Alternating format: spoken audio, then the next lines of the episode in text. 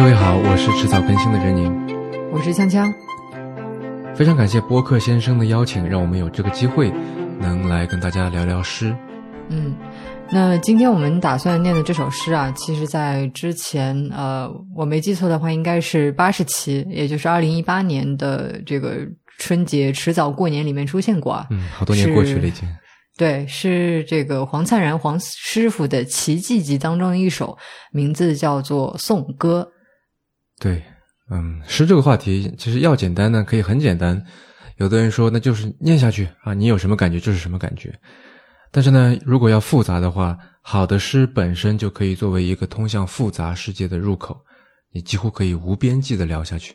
嗯，尤其是像《奇迹集》这样的诗集啊，就是它语言本身非常平实，而且讲的呢也大多数是日常生活当中出现的场景。对，就你可以按照字面意思这样一首诗一首诗的去理解。嗯，就嗯，你可能会觉得黄灿仁黄师傅他是一个观察能力很强的人，嗯，能够看到一些平常被大家忽略的细节，以及就细节跟细节之间的关联啊。嗯。但是，如果我们把它当成材料去想象一下啊，然后把它作为一场对话的基础，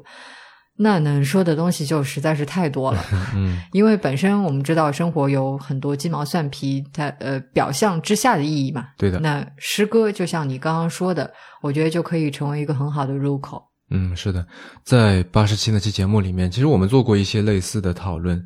啊。大家如果对这本黄灿然的《奇迹集》有更多兴趣的话，可以去听听那期节目。那在这里就不赘述了。嗯嗯，然后那期节目有一个比较特别的地方是，最后对我们我们请黄师傅自己来朗诵了《奇迹集》最后一首诗，也是我们俩都很喜欢的颂歌。嗯，那因为黄师傅的口音有点重啊，就如果你听过他说话，就知道我们什么意思。然后当时有一些听众反馈说，有些地方没怎么听明白。嗯，所以今天我们就想把这首诗再念一下。嗯，好，那我先开始吧。嗯，颂歌，作者黄灿然。每个人都是一个宇宙，每个人的一生都是禅的一生。我歌颂一个好人，人间如此多险恶，人生如此多忧患，世界如此多阴霾。而他仍能通过不断修补创伤和损害而保持完整，人能平稳的度过一个又一个晚上，仍能恋爱、结婚、生儿育女、工作、休息，帮助别人散步、爬山、旅行、买礼物、送礼物、交水费、电费、煤气费，人能在上班途中拐进茶餐厅喝一杯咖啡，看窗外阳光从一棵树掠过另一棵树，并且人能。分辨出那其实不是阳光掠过，而是风掠过，而阳光只是静静的照着树，也照着风，也照着阳光中树叶绿色的摇晃。我歌颂一个坏人，人间如此多道德，人生如此多判断，世界如此多审视，而他仍能通过不断修补创伤和损害而保持完整，仍能。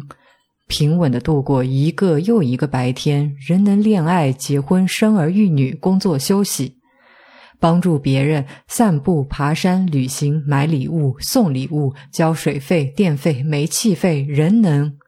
无视眼里的怒火、眼前的黑暗、心中的郁结、脚下的隐晦、肺里的燥热、呼吸里的废气，仍能在回家被妻子、孩子鄙视的途中。拐进茶餐厅喝一杯咖啡，望出窗外看树叶在阳光中摇晃，仍能既不抱怨自己，也不敢抱怨别人，在钢丝般的生存线上活着，并得到善的耐心而谨慎的扶持。我歌颂一个平庸人，人间如此多卓越，人生如此多成果，世界如此多辉煌。而他仍能通过不断修补创伤和损害而保持完整，仍能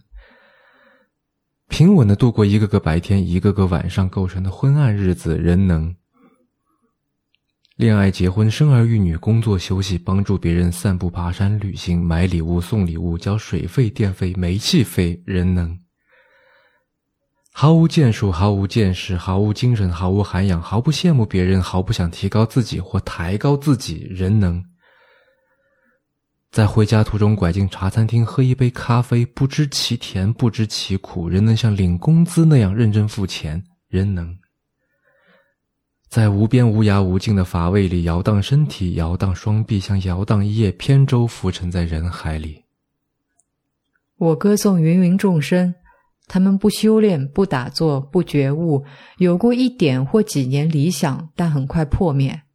有过利他主义念头，但很快打消；有过爱情，但很快掉进婚姻；有过美好愿望，但从未曾美好过。